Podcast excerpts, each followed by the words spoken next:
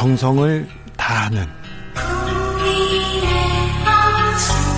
국민의 방송 KBS 주진우 라이브 그냥 그렇다고요.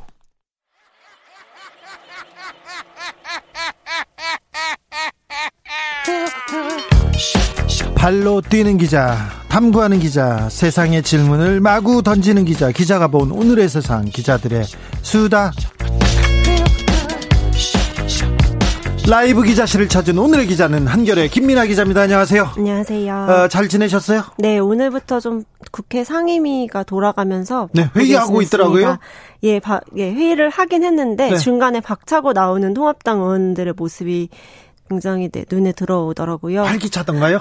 네. 그 오늘 기자회견장이 진짜로 복작복작했거든요. 그렇죠. 네. 예, 상임위에서 이제 그 강행 처리를 하려고 하는 민주당에 맞서서 네. 이건 안 됩니다. 국민 여러분, 뭐 저희의 억울함을 알려주세요. 이렇게, 이렇게 네. 기자들 앞에서 기자회견을 오늘 정말 한 기자회견장에 온 의원들만 3, 40명은 될 것 같습니다. 저기 회의장을 박차고 나오는 의원들을 자주 본 적이 있었는데 네. 굉장히 다 좀 격앙되면서 기분이 좋아 보이더라고요. 그래서 제가 어, 학교 다닐 때 수업을 빼먹고 나왔을 때 있잖아요. 그, 그 쾌감 이런 거 있잖아요. 한호. 그리고 네. 또 기자실로 가죠? 네, 맞습니다. 그래서 네. 막 일러요. 맞습니다. 이렇게 쪼르르 이렇게 오셔가지고. 예. 그 상임위별로 한 예닐곱 분이 같이 오셔서 한마디씩 다 해주시고. 예. 어, 이거 꼭 알려달라고 이런 기사 꼭 써달라고 당부를 하고 가는 모습을 오늘 한 다섯 차례 정도 본 것 같습니다. 다섯 차례나요? 네네네. 그러면 지금 회의 상임위에 미래통합당이 들어오긴 들어왔는데 회의를 하다가 파행을 겪고 지금 공전되고 있네요, 거의. 네, 오늘 상황은 지금 굉장히 좀 충돌이 심했어요. 국회를 오늘은. 개헌하긴 했는데 좀 잘 안 돌아가는 것 같아요. 네, 제가 이제 20대랑 비교해 보면은 그때도 박차고 나왔는데 민주당이 그때는 아, 그래도 어르고 달래려는 모습 모습이 약간 있었는데 네. 또 지금 민주당은 약간 책임 정치라고 할까요? 그게 모토다 보니까 음. 처리할 거는 하자라고 좀 뚝심 있게 밀고 나가는 모습이 좀 다른 것 같습니다. 어제 박지원 국정원장 후보자 청문회 있었는데요. 미래통합당에선 내부에서 뭐라고 합니까? 아 일단은 박지원 후보자에 대해서는 그동안 나왔던 쟁점들을 부각시키는데 좀 열을 올렸는데 네. 거기에 대해서 이제 반박을 하자 재반박 은 하지 못하고 네. 좀 이제 물고 늘어지는 모습을 보였습니다. 저기 그 대체적인 여론이 박지원 후보자한테 당했다 이런 여론이 많아요. 그런데 네. 미래통합당도 그렇게 좀 인정합니까? 어제 굉장히 세게 붙은 게 하태경 간사와 박지원 후보자였잖아요. 네, 네. 뭐 하태경 간사에게 점수를 막 높이 주는 의원은 많이 못 본 것 같습니다. 그래요? 네. 그래서 좀 약간 청문회인데 우리가 준비가 부족해서 우리가 좀 밀렸어 이렇게 이런 분위기인가요? 일단은 그렇고 오늘도 이제 민주당이 단독으로 청문 경과 보고서를 채택하면서 네. 통합당은 사실상 할 수 있는 게 없었 다는 게 좀 증명이 된 거죠. 통합당에서는 왜 저기 청문 보 경과 보고서 채택 왜, 왜 불참했습니까? 일단은 어제 막, 막판에 쟁점이 됐던 게 남북 이면 합의서 내용이 있었는데 네. 오늘 아침까지 이제 주호영 원내대표가 정보위에 당연직으로 들어가 있잖아요. 예. 이제 라디오 프로그램 나오셔가지고 뭐 전직 고위 공무원한테 제보를 받은 내용이었다라고 폭로를 했고. 근데 이거 위조됐다고 지금 고발하겠다고 나섰죠? 네, 맞습니다. 또 박 전 후보자 측에서 굉장히 강하게 누군지 밝혀라.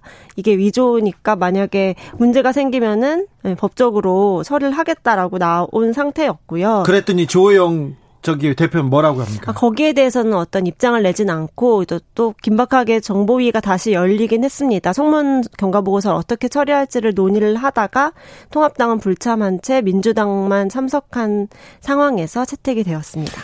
부동산 때문에 전 국민들이 걱정하고 있어요. 그래서 부동산 관련 입법이 속히 조금 통과돼야 되는데 여기에 대해서 여야가 맞대고 앉았습니다. 왜 근데 잘 안 되나요? 네, 오늘 박차고 나온 통합당이 바로 이 부동산 대책 후속 입법 문제로 반발을 세게 했는데요. 네.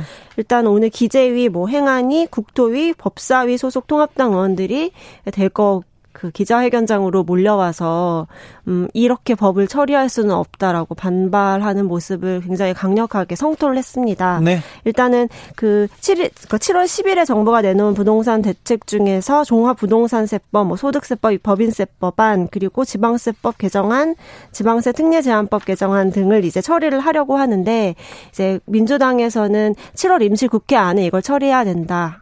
즉 8월 4일 본회의에 이 법안들을 다 올려야 된다라는 입장이거든요. 속히 처리하자고 하죠. 네, 그런데요. 맞습니다. 근데 이제 통합당에서는 오늘에서야 뭐 간사가 선임이 됐고 소위 구성도 안 되는데 이걸 어떻게 처리하느냐. 소위 구성부터 먼저 해야 된다라고 주장을 하면서 충돌이 불가피했습니다. 그러다가요.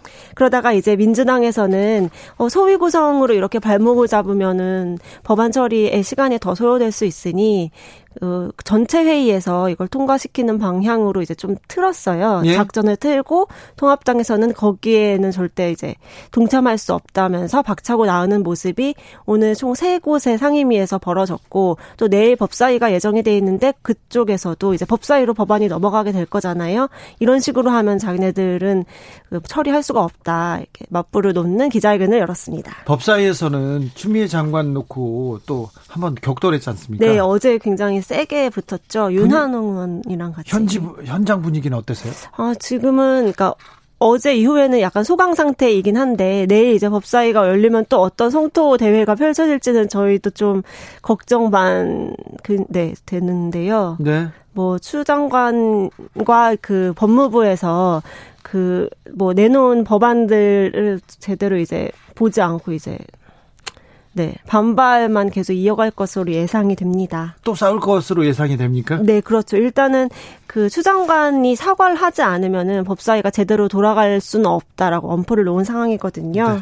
좀 지켜봐야 될 것 같습니다. 행정수도 이전 이 문제는 미래통합당 내부에서도 굉장히 좀 논란이 되는 것 같아요. 이 행정수도 문제가 이제 저도 이번에 공부를 해보니까 꽤 재밌더라고요. 네. 굉장히 예전부터 나왔던 이슈인데 계속 이게 성사가 안 되다가 이렇게 또 나오고 있는 건데 통합당 내부에서도 입장차가 굉장히 분명하게 갈리고 있습니다. 있습니다. 예. 뭐 예상하시다시피 세종과 가까운 충청권 의원들은 또뭐 어, 세종시로 옮기는 것을 적극적으로 우리가 논의에 참여해야 된다. 이 논의를 피하는 게 상책이 아니다라고 주장을 하고 있는 반면에 지도부에서는 이 민주당 프레임에 우리가 말려 들어가는 것이기 때문에 절대 불가 입장을 아직까지는 가지고 있는데 지도부 속내도 사실 그 충청 민심을 완전히 거부할 수는 없기 때문에 좀 뭔가 세종시라는 걸 못 박지 않고 균형 발전이라는 이름으로 같이 논의를 해보자라고 좀 약간 선회를 할 것으로 보입니다. 네. 속보가 들어와서 알려드립니다. 문재인 대통령이 박지원 국정원장 임명안을 제가했다는 속보가 들어왔습니다. 박지원 국정원장의 임기는 내일부터 내일부터 시작됩니다. 음, 김종인 위원장은 어떻게 지내세요? 아, 오늘은 별다른 그 공개 일정 없이 개인 일정을 보낸 걸로 알고 있는데 김종인 비대위는 사실 8월 말을 좀 그 타겟으로 삼아서 그때까지 좀 성과를 내겠다는 생각을 가지고 열심히 돌리고는 있어요. 네. 근데 이제 굉장히 많은 특위를 만들었고 비대위 안에서도 뭐 정강 정책이나 당명을 바꾸는 것 그리고 뭐 당사를 여의도로 이전하는 건 확정이 됐고 여러 가지 그 이슈를 가지고 어떻게 좀 당을 쇄신하는 모습을 보일까 고민을 하고 있는 것 같은데 네.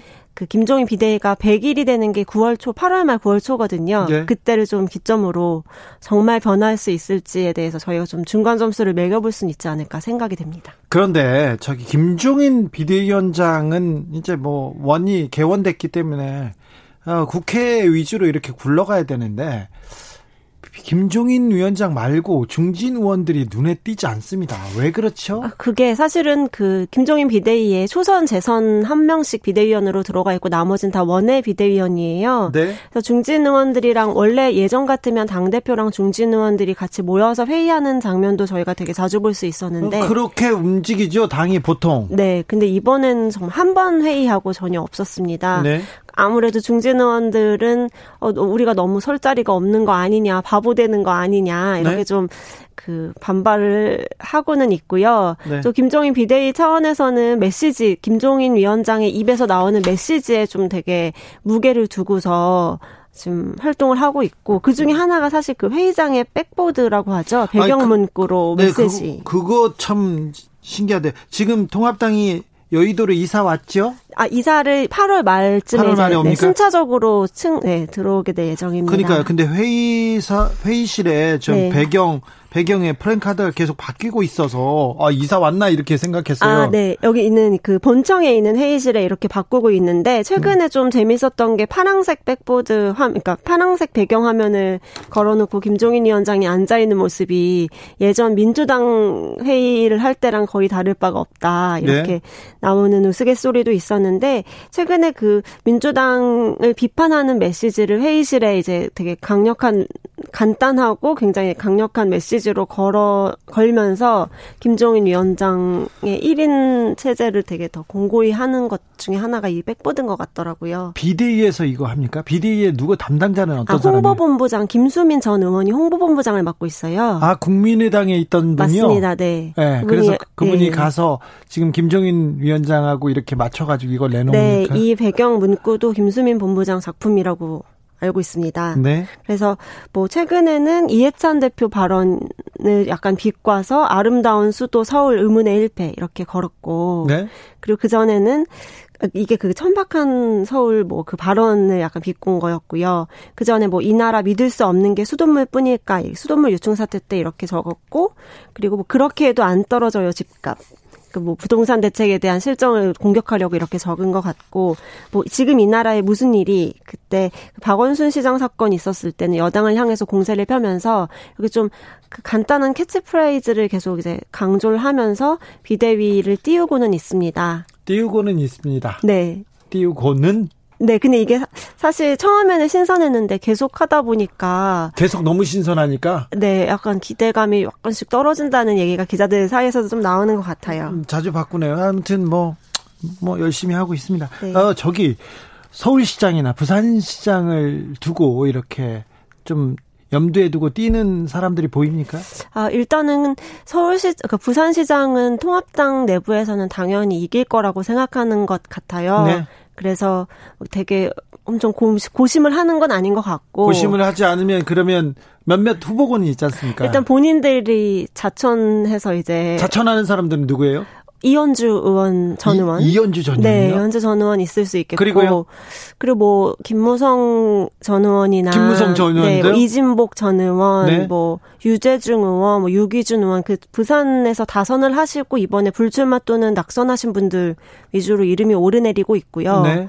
근데 사실 부산은 당연히 이길 거라는 생각에 되게 고심을 하는 것 같지는 않아요. 김세현 전 의원은 어떻습니까? 김세현 전 의원은 사실 부산도 부산이는데 서울시장 자리가 나면서 서울로 또 출마할 수 있지 않느냐라는 얘기까지 나오고 있습니다. 그렇더라고요. 네. 김세현 카드는 서울에서도 먹히지 않느냐 얘기를 하는데 아직 서울에 있는 분들이 잘 몰라요. 아무래도 그렇죠. 서울시장 후보군은 누구 누구 나오고 있습니까? 사실은 그 동안에 이미 출마를 해보셨던 분들은 또 자천으로 나오고 싶다고 하시는 자천 분들이 누구는 오세훈 전 시장이요? 네, 오세훈 시장은 대선까지도 좀 같이 연결시켜서 고민 중이신 것 대선 같고요. 고민하고 계시고 나경원 전 네, 의원. 나경원 네. 의원은 그 사무실 내셨다면서요, 동작에? 음, 네, 남성 쪽 남성역 쪽에 사무실 네. 내고서 활동을 하고 계시고 그 최근에 통합당 젊은 의원들 중심으로 여의도에 카페 차린다는 기사 아마 보셨을지 모르겠어요. 못 봤어요. 하우즈라고 네. 약간 협동조합 형태의 정치를 논하는 카페를 만들자 이렇게 하셨는데 거기에 나경원 의원도 참여하신다고 하더라고요. 아, 그래요? 카페를 네. 내요? 아, 젊은 약간, 의원들이요? 네, 약간 산뜻하죠. 통합당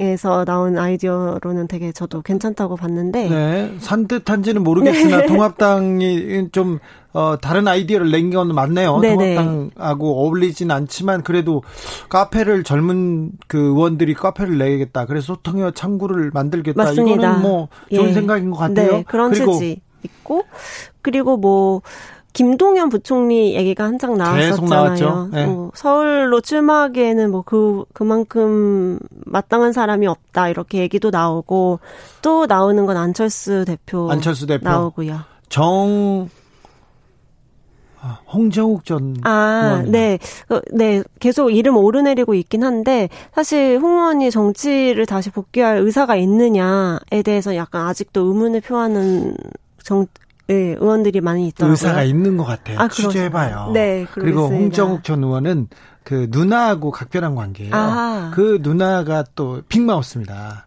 그럼 그쪽으로 네, 접근을 네, 하는 취재를 좀 해보세요. 네, 알겠습니다. 네. 좀 가다가 막히면 저한테 아, 오시면 아, 네, 또, 또 다른 얘기. 그리고는 또 다른 어, 다른 변수, 다른 이슈는 없습니까? 일단 민주당에서 그 후보를 내느냐 안 내느냐가 완전 관심사 저 통합당 입장에서는요. 통합당에서는 네. 예. 그래서 뭐 나, 내면 누가 나올 것이냐 이런 걸 많이 물어보더라고요. 네. 계속 그런 걸 물어봅니까? 네. 네. 서울 부산은 당연히 이기고 네, 그쵸. 서울도 가능성 있다 이렇게 생각하죠. 그리고 이제 누가 나오는지에 따라서 우리 카드도 이 카드를 낼지 저 카드를 낼지 좀 고민을 하고 있는 것 같은데 예. 사실 인물란은 확실히 있는 것 같습니다. 새로운 임, 이름이 많이 거론이 안 되고 있잖아요. 예. 서울은 아무래도 좀 젊은 층도 많고 또 지지자가 그렇게 많지 왜냐면 이번 총선에서도 굉장히 대패를 했기 때문에 새로운 카드가 아니고서는 승산이 없지 않냐 이런 좀 우려의 목소리도 많이 납니다. 그래도 지금 최근은 미래통합당 분위기가 좀 달라지지 않았습니까? 아, 네, 뭐 이전에 20대 때보다는 좀 더 뭐랄까요? 우리 더 잘할게 잘 좀 봐줘 이런 입장으로 바뀐 건 맞는 것 같습니다. 네. 네. 여기까지 듣겠습니다. 지금까지 기자들의 수다 한결의 김민아 기자였습니다. 감사합니다. 8621님이 전주에 계신 부모님께서 주진우 라이브 잘 듣고 있다고 문자 보내달라고 하셨네요. 응원합니다. 감사합니다. 라디오 정보센터 다녀오겠습니다. 정한나 씨. 정치 피로, 사건 사고로 인한 피로, 고달픈 일상에서 오는 피로. 오늘 시사하셨습니까? 경험해 보세요. 들은 날과 안 들은 날의 차이. 여러분의 피로를 날려줄 저녁 한 끼 시사. 추진우 라이브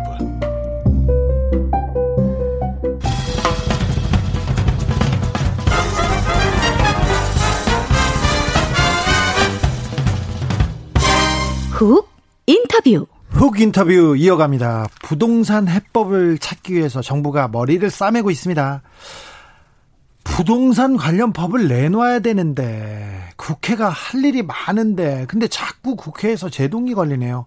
여야가 부동산 세법도 결국 합의하지 못하고 있습니다. 이런 가운데 경제정의 실천 시민연합에서 미래통합당 의원들의 부동산에 대해서 깊이 조사했다고 합니다. 관련 내용 김현동, 김헌동 경실련 부동산 건설개혁 본부장 스튜디오에 모셨습니다. 안녕하세요. 예, 안녕하십니까.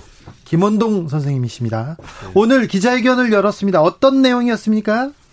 예, 지금 총선이 끝나고 6월 달부터 예? 일주일에 한 번씩 기자회견을 지금 하고 있는데 계속해서 하고 계세요. 예, 예. 대한민국 땅값, 집값 예? 누가 올리나? 네. 를한 사람 하나씩 하나씩 지금 한 집단씩 밝혀가고 있는 중입니다. 네. 지난주에는 민주당이었고요. 이번 주는 통합당입니다. 지난주에는 저 초선 의원들, 초선 의원들 151명의 초선 의원, 네. 7월 초에는 더불어민주당, 네. 이번에는 이 야당, 예. 제1야당 103명의 국회의원이 대체 뭐 어떤 사람들인가? 네. 어떻게 부동산을 가지고 있나? 예, 궁금합니다. 내용 어떻게 돼, 돼, 됩니까? 그러니까 이 평균 가지고 있는 재산이 103명의 네. 의원이 21억씩 가지고 있습니다. 부동산 재산만요? 그렇습니다. 예, 21억이요? 국민, 들 평균이 3억인데 네. 7배.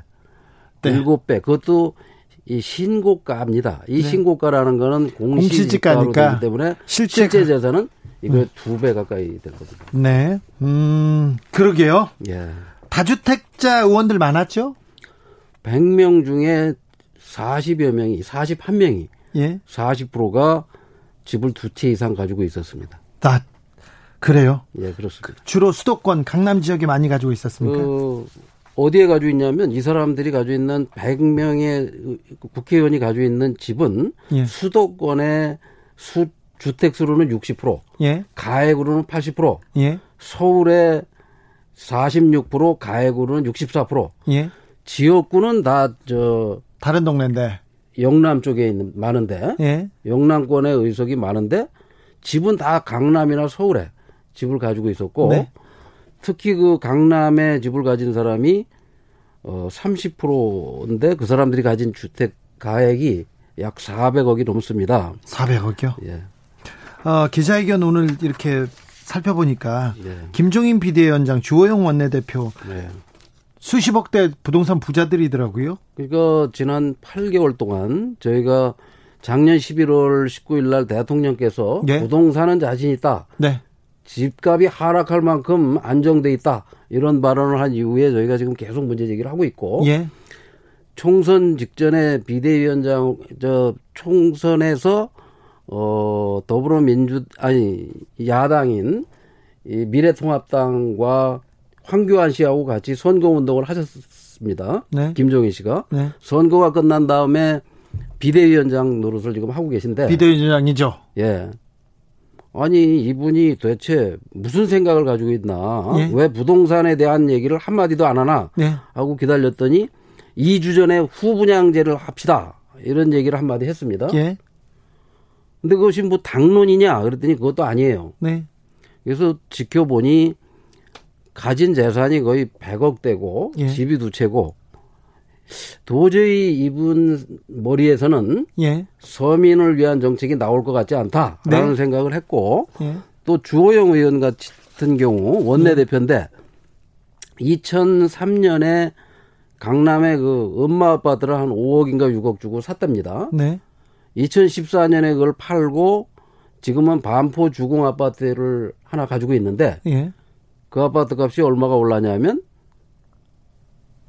한 14억에 산 아파트가 45억이 돼서 14억짜리가 네. 45억이 됐어요. 거의 30억 가까운 재산이 늘어났고 예. 그 다음에 더 놀라운 것은 그 반포 주공 1단지는 작년에 이 통과가 돼 가지고 예. 2014년에 이 지금 미래통합당이 여당일 때 네.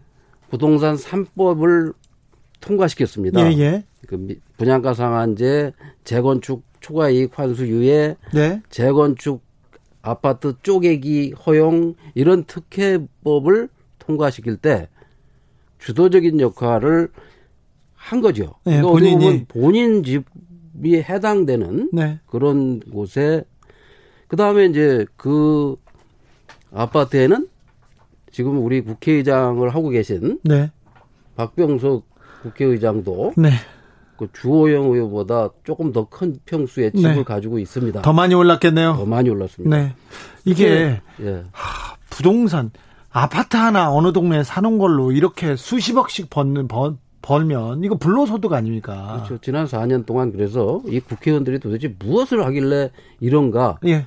이렇게 집값이 오르는 동안 국회의원들은 도대체 뭘 했나? 예. 해서 저희가 300명의 국회의원을 20대 때, 21대 이걸 지금 분석하고 집중적으로 파하고 들어가는 건데 여당 의원인 이낙연 의원 같은 경우는 네. 어 99년에 강남에 2억 주고 산 아파트가 노무현 정부에서 14억이 됐다가 네. 이 박근혜 정 본인이 총리가 되던 2016년에 12억짜리 아파트가 예. 총리 3년 하는 동안에 21억이 돼서 9억이 올랐어요. 예. 그 아파트를 금년 초에 팔으라고 팔아서 팔았죠. 예. 아니 팔으라고 그러지 하는데도 본인이 팔고 종록으로 이사를 갔어요. 네. 전세를. 그러니까 본인이 국회의원이 2000년에 대해서 지금까지 정치 20년 하는 동안 아파트 한 채에서 17억, 18억, 20억을 챙긴 겁니다. 네. 불로소득을. 네. 그리고 본인들이 여당만 되면 집값이 오르는 겁니다. 그런 분이 대선 후보 지지율 1등이라고 그러고 이, 이런 게 지금 우리 정치 현실입니다. 네. 박덕흠 의원은 국토위입니다. 예. 이 부동산을 관련한 국토위인데요. 이분은 288억 9,400만 원 이렇게 부동산 만 신고가액으로만 신고가액만요. 실제는 한 400억 이상 되겠죠. 네. 근데 그분은 십몇 년 동안 국토위 기재위, 국토위 기재위. 어, 그 이번에도 또 국토위. 부동산 관련된 그 상임위만 다녀셨네요. 계속 거기에만 있었고 당의 최고위원이고 당의 정책을 미치는 영, 부동산과 관련된 정책을 발표하기만 하면 나서서 예. 그 기자회견장에 얼굴을 내미는 그런 의원인데 예. 이런 의원들은 가서 부동산 임대업을 할 일이지 예. 이런 의원들이 자꾸 국회의원이 돼가지고 네. 국회에 가서 이 집값을 올리는 예. 부동산 정책을 부자들 중심으로 만드는 그런 법을 만든다는 것이 큰 문제입니다. 본부장님, 문혜리 님이 집값은 여당이 올려놨잖아요. 이렇게 얘기하는데 네. 어떻게 대답하시겠습니까? 어, 여당이 올린 게 맞습니다. 여당이 올린 게 맞고요. 이 정권 들어서 많이 올랐습니까? 그렇습니다. 이 정권 들어서 가장 많이 올랐습니다. 예. 그 우리가 지난주에 분석을 해서 발표를 했는데 네.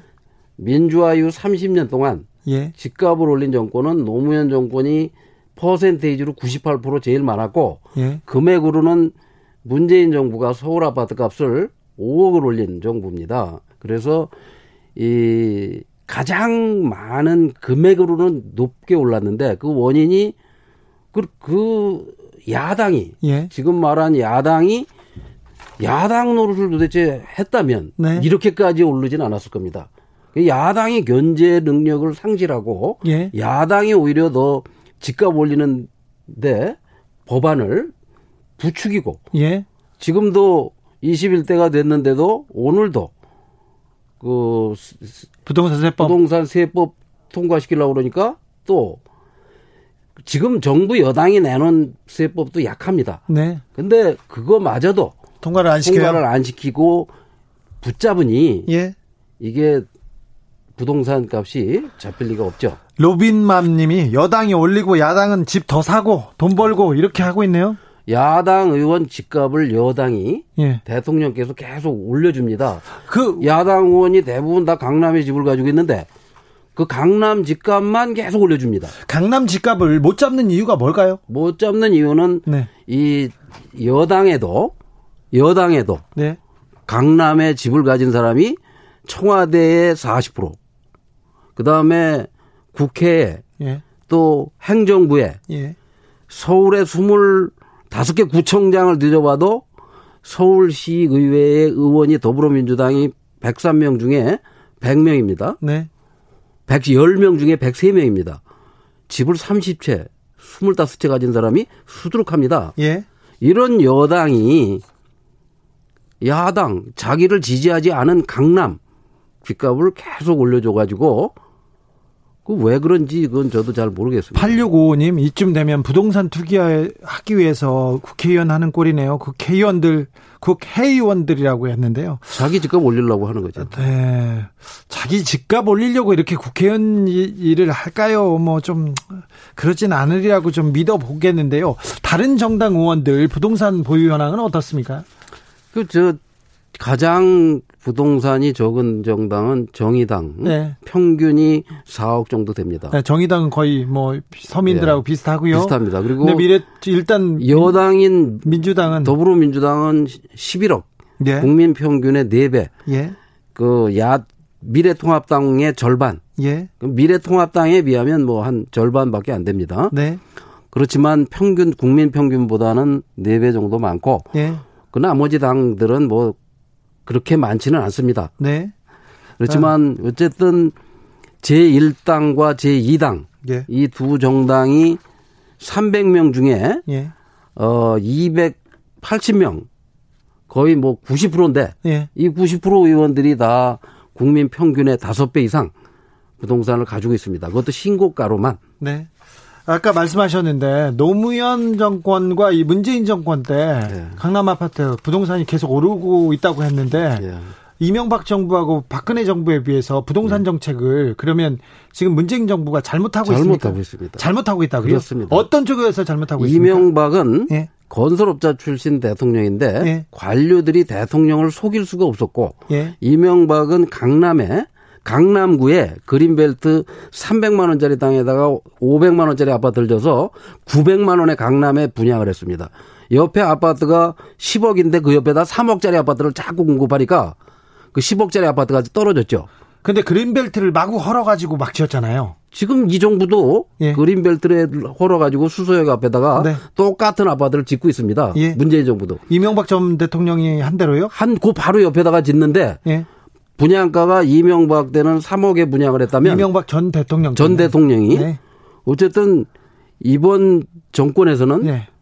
7억에 분양을 합니다. 7억이요? 예. 네, 두 배가 넘게. 왜 그런가요? 왜, 왜 그런가 하면 네. 공기업이 이 서 그걸 분양받는 사람이 로또 맞을까 봐. 예. 그게 저거에서 건설업체에다가 수천억씩의 이익을 챙기게 하고 공기업이 수천억의 이익을 가져가고 지금 관료한테 예. 조금 이 정부가 조금 관료한테 좀 놀림 당하고 있습니까? 관료가 이 정부의 청와대 참모들을 네. 굉장히 우습게 알고 있죠. 그래요? 그렇습니다. 왜냐하면 청와대 참모가 별로 준비된 정책도 없는데다가 본인들이 하려고 하는 정책을 받아주게 하려면 관료가 요구하는 걸 다 들어줘야만 할 수 있습니다. 그러니까 네. 관료들이 청와대를 노무현 정부 때도 마찬가지였지만 이번 정권에서도 거의 손에다 이렇게 쥐락펴락 하고 있다고 저는 봅니다. 아, 그래요? 미래통합당에서 오늘 경실련 발표 보고 어떤 반응 보였나요? 아무 반응이 없죠. 그 저희가 사실을 그대로 그 저 우리는 선관위에 신고한 본인들이 신고한 걸 가지고 분석을 해서 발표를 했기 때문에 네. 뭐할 말이 없을 겁니다. 이 그 경실련이 발표할 때마다 이 정부에서는 뭐라고 합니까? 국토부에서는 그 우리가 50% 올랐다 그러면 10% 올랐다. 2천조 올랐다 그러면 1000조 올랐다. 토론하자고 하더니 예? 우리는 근거를 다 제시했는데 이 정부는 특히 국토부 장관은 예. 아무런 근거 제시도 못하고 몰래 토론, 몰래 둘이 만나서만 토론하고 공개적인 토론을 안 하겠다. 이렇게 합니다. 그래요? 그분이 그 공개 토론 좋아하시는 분인데요? 근데 우리가 하자 그러면 맨날 숨어요. 그래서 한 번도 KBS나 이런 공영방송에 나와서 마주한 적이 없습니다. 네.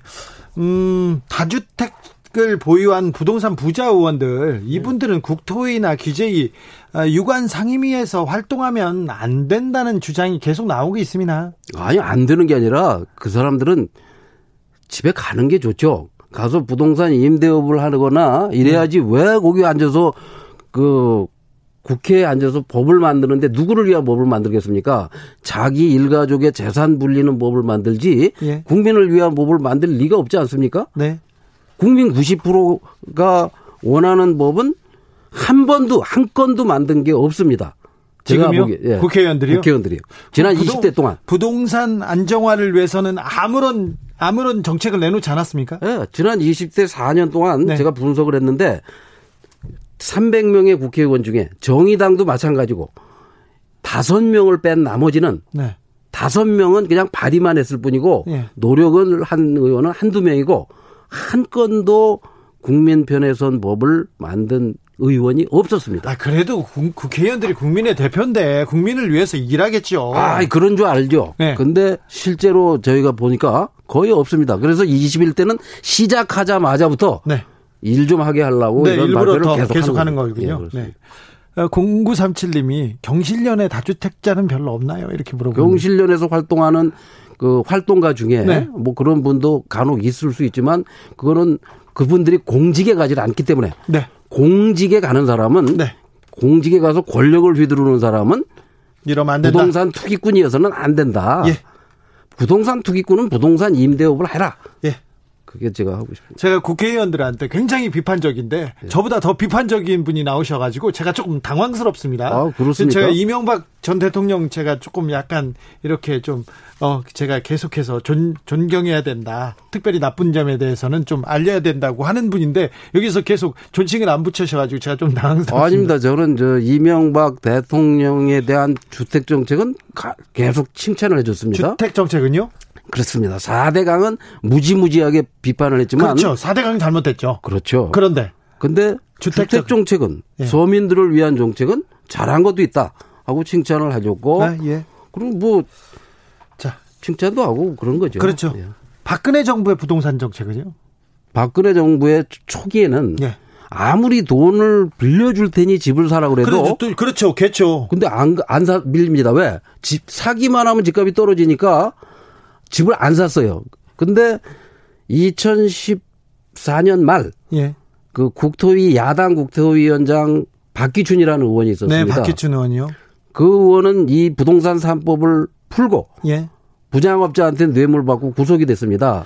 그 부동산 3법을 풀면서 지금 부동산을 걷잡을 수 없이 띄워버린 거죠. 그렇게 가격으로. 예. 그럼 다시 그 부동산 3법 다시 조여야 되겠네요. 조여야 되는데 그걸 저 이 정부 출범할 때부터 조이라고 그랬는데 예. 아직도 3년 내내 그걸 안 하고 있습니다. 왜 못 하고 있습니까? 왜 못 하는지는 김현미 장관한테 물어보십시오. 자, 7720님 잘합니다. 경실련 이렇게 응원하는 사람 있는데 부동산 시장 안정화를 위해서 뭘 하면 되겠습니까? 어찌 하면 되겠습니까? 분양 원가 공개, 원... 분양가 상한제, 예. 후분양제, 예. 건물 분양, 네. 반값 아파트 예. 할수 있는 쉬운 거. 예. 그다음에 공시지가 예. 반도 안 되는 공시지가를 지금 당장 김현미 장관이 예. 내년부터 두 배로 올려도 됩니다. 네. 그러면 세금도 두 배로 고치고 부동산 가격도 안정되고 아주 쉬운 방법이 있는데 네. 김현미 장관은 왜 안 하는지 못 하는지 저기 보시기에 아 보시기에 김현미 장관이 잘 못 하고 있습니까? 못 하고 있죠. 그래요? 벌써 집에 보냈어야죠. 대통령께서 왜 김현미 장관을 계속 그렇게 그, 그 자리에다 앉혀놓고 계신지 대통령께서도 집값 떨어지는 거를 걱정하고 계신 건 혹시 아닌지. 아니 그분 집 없는 없으신 분이에요. 강남에 있어요. 집도 없고. 강남엔 없지만 집은 네. 있습니다. 본인은 집이 없더라도 네. 이 본인 자녀들 네. 때문에 그런 건지 강남에 집이 없어요. 본인 측근들, 네, 본인 측근들, 참모들 때문인지 저도 잘 모르지만 대통령께서 왜 왜, 예. 집값을 계속 올리는 장관과 부총리를 예. 또는 청와대 정책실장을 네. 그 자리에 두고 있는지 저도 궁금합니다. 그래요? 예. 아, 아무튼 부동산을 잡기 위해서는 이 그 부동산 관련된 그 공무원들 고위공직자들을 교체해야 된다고 보시는 거죠? 당연히 그 투기꾼 점 되는 네. 급 되는 그런 공직자들은 예. 교체를 해야죠. 투기꾼은 아니고 이게 급. 투, 투, 기급 투기급도 아니고요. 정책을 잘못 써가지고 좀 부동산이 아니죠. 올랐다는 거죠. 그 사람들이 자기 아니요. 자기 재산을 더 불리기 위해서 자기 측, 측근들 재산을 더 불리기 우리 위해서 공직자들이 설마 그러겠어요? 라고 생각했습니다. 저도. 근데 네. 보니까 그 사람들이 90%의 권력을 쥐고 숫자는 1%도 안 되는 사람이 휘둘러서 대한민국의 뭐 90% 이상 모든 사람에게 고통을 4년간, 3년간 안기고 있습니다. 네. 관료들은 좀 문제가 있네요? 있습니다. 많네요? 많습니다. 여기까지 듣겠습니다. 예. 어, 김헌동 경실련 부동산 건설개혁 본부장이었습니다. 감사합니다. 예. 교통정보센터 다녀오겠습니다. 정현정 씨. 테이크아웃 시사 나왔습니다. 오늘도 하나 챙겨가세요. 주진우 라이브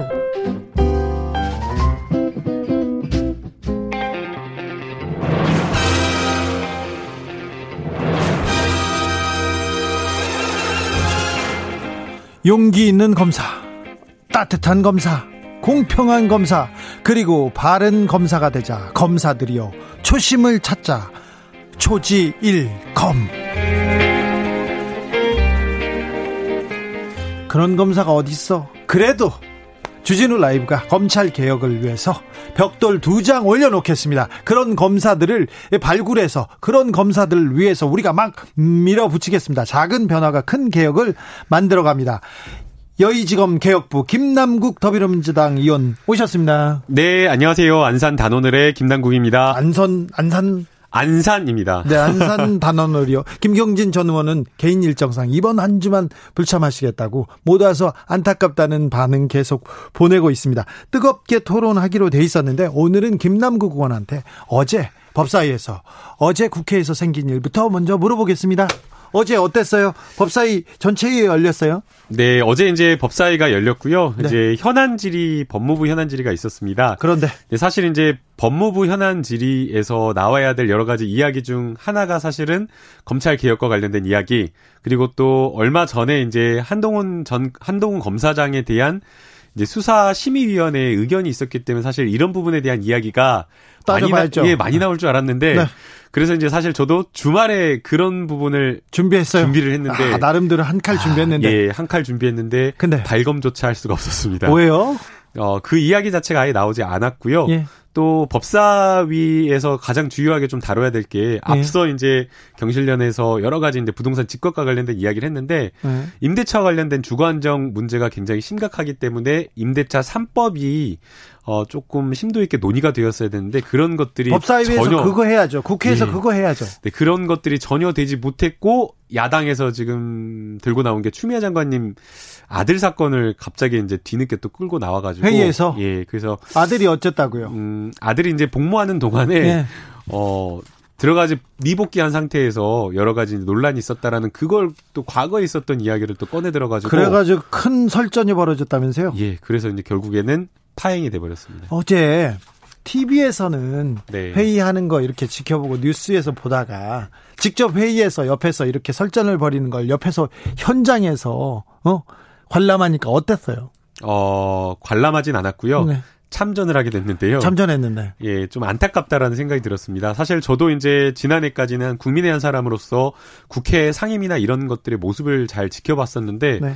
국민을 위한 민생 토론 이런 것들이 있어야 되는데 그런 게 되지 않은 점에 대해서 굉장히 마음이 아팠는데 그래서 굉장히 좀 단, 마음을 단단하게 먹고 아무리 뭔가 이렇게 좀 안 좋은 일이 있더라도 좀 포용하는 모습, 경청하는 모습을 보여야겠다고 했는데 그런 모습을 좀 보여드리지 못한 것 같아서 안타깝다라는 생각이 들었습니다. 그래요? 예.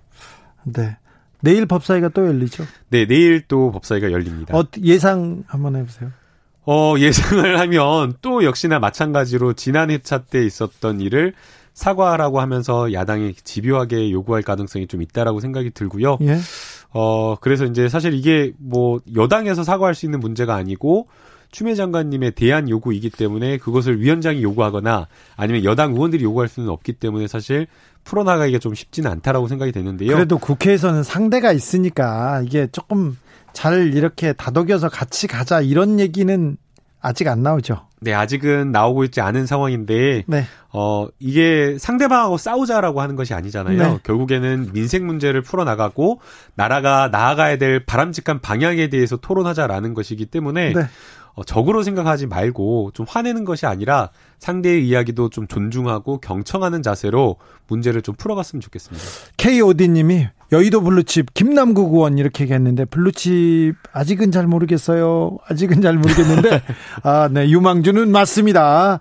여의도 블루칩 김남국 의원 검찰 개혁위원회에서 검찰 개혁 권고안 나왔습니다. 특별히 검찰총장에 관련된 얘기가 나왔는데 어떻게 보세요? 네, 공고한 내용을 좀 구체적으로 들여다볼 필요가 있는데요. 네.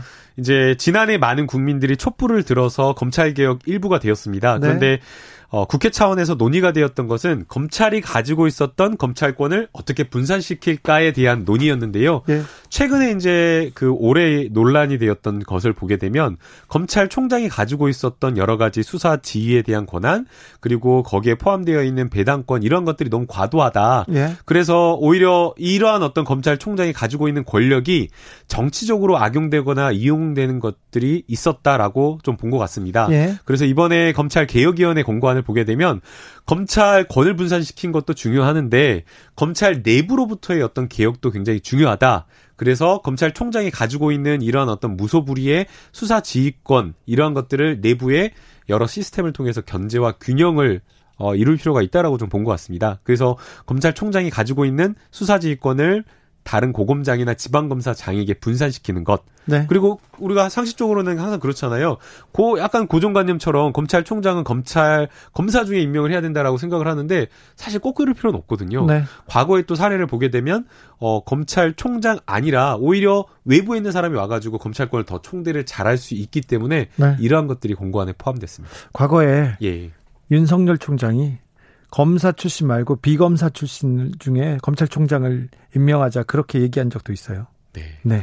그런데 어 뭐 그런 발상이 뭐 어, 국민들 뭐 검찰 개혁위원회에서 냈습니다. 그런데 이 발상이 에 대해서 검찰의 반응이 좀 만만치 않은 것 같아요. 왜 그러냐면 검찰총장의 권한을 고검장들한테 주면 검찰총장만 힘이 약해지지 검사들의 권한은 똑같은 거 아니냐 이렇게 얘기할 거 아니에요. 그리고는 검찰총장의 힘을 뺐다. 빼면 그럼 법무부 장관이 너무 세지는 거 아니냐 이런 얘기도 할 거고요. 네, 이제 검찰에서 이제 반발을 하는 것은 검찰총장의 수사지휘권을 무력화하는 것 아니냐. 예. 결국에는 검찰총장의 힘이 빠지지만 검찰총장의 힘이 빠지는 대신에 법무부 장관의 힘이 세지는 것 같다라는 그런 이야기를 하는 것 같습니다. 그렇죠. 그러나 이제 이 출발의 시작점을 저희가 고민할 필요가 있는데요. 네. 검찰도 공무원입니다. 네. 국민 앞에서는 일개 공무원에 불과한 것이고요. 그리고 이 검찰이 그렇죠. 가지고 있는 그렇죠. 수사권과 기소권이라고 하는 것은 모든 권력이 국민으로부터 나오기 때문에 선출된 권력인 대통령 그리고 대통령이 임명한 법무부 장관 통제 아래 있는 게 맞다라고 생각이 됩니다. 예. 그래서 이런 어떤 검찰권 남용이라든가 수사권 남용에 대해서 이 민주적 통제 장치인 법무부 장관이 적절하게 통제하는 게 중요하다고 보이고요. 다만 이제 그런 어떤 통제 과정에서의 수사의 어떤 독립성이나 중립성을 정치적으로 좀 지켜주는 게 매우 중요하기 때문에 이런 부분은 내부로부터의 어떤 견제라든가 이런 것들을 통해서 좀 이루어지지 않을까라는 생각이 듭니다. 아, 30일 목요일이 서초동에 굉장히 중요한 일이 있습니다. 검찰 인사위원회가 있습니다. 검찰 인사가 있어요.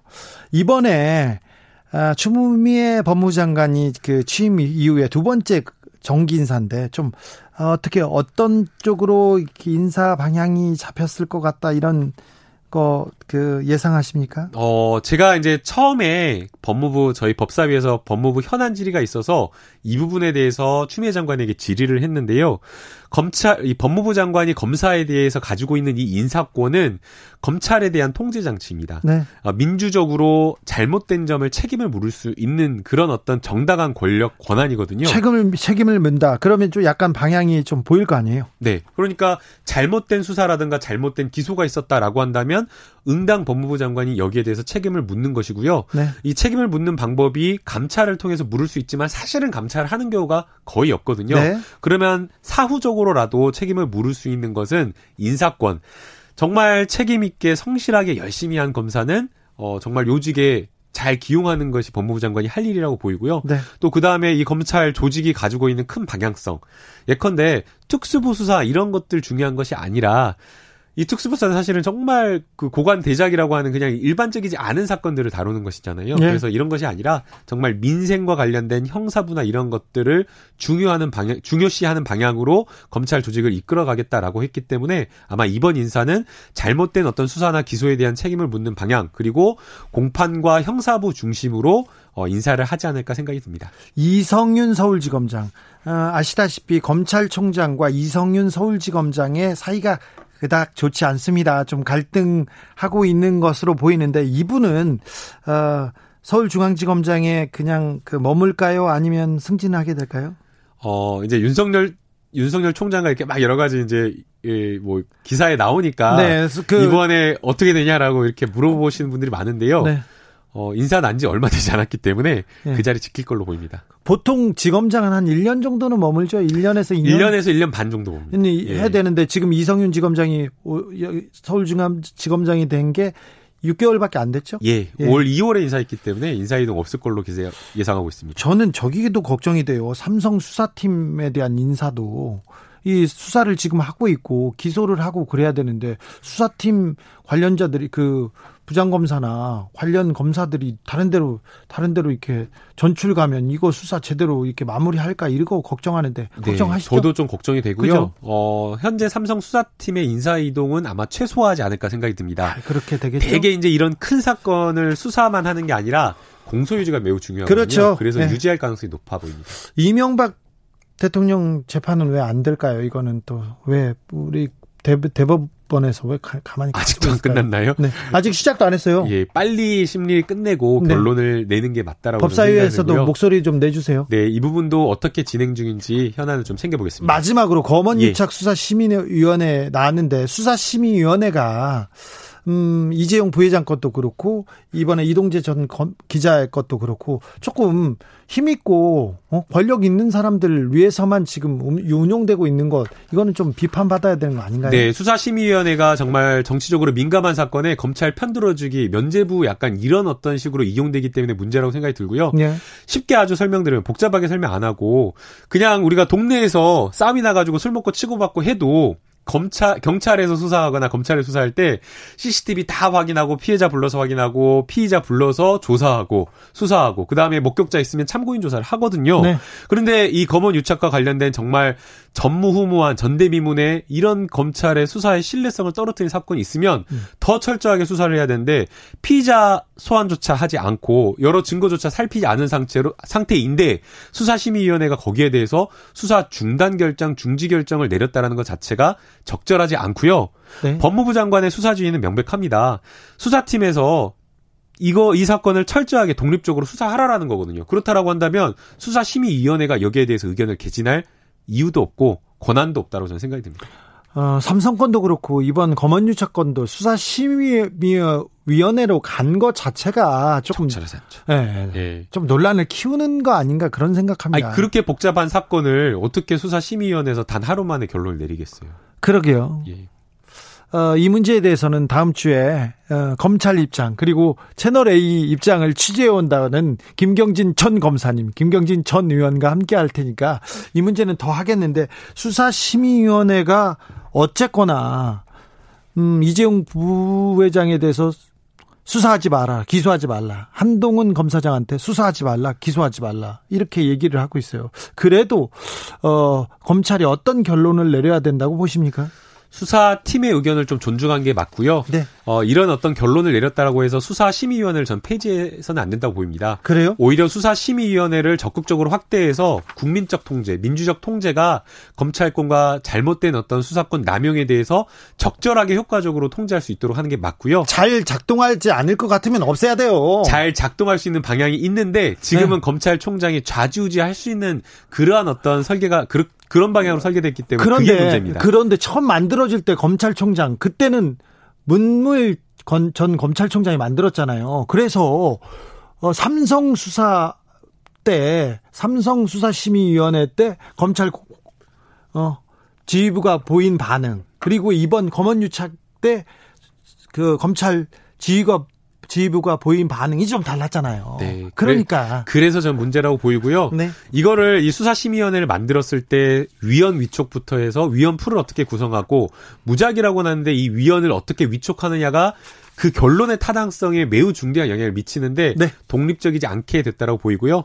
오히려 이러한 부분에 있어서 선별적으로 할 게 아니라 국민적 통제, 민주적 통제를 강화하는 방향으로 가는 게 맞다라고 보입니다. 요 얘기도 다음 주에 다시 하겠습니다. 초지일검 지금까지 김남국 더불어민주당 의원이었습니다. 감사합니다. 네, 감사합니다.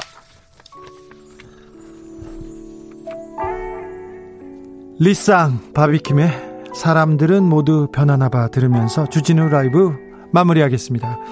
0925님 서민이 죽기 전에 잠자리 해결해 주세요. 푸른 하늘 보면서 양떼처럼 하루라도 행복하게 살고파요. 정치인은 양치기 늑대가 나타난다. 네. 전남 곡성군 지역에도 호우경보가 발효됐습니다. 부근 지역 각별히 유, 유의하시기 바랍니다. 비 피해 없게 각별히 조심하시기 바랍니다. 저는 내일 오후 5시 5분에 돌아옵니다. 지금까지 주진우였습니다. 사람들은 모두 변하나 봐. 그래 너도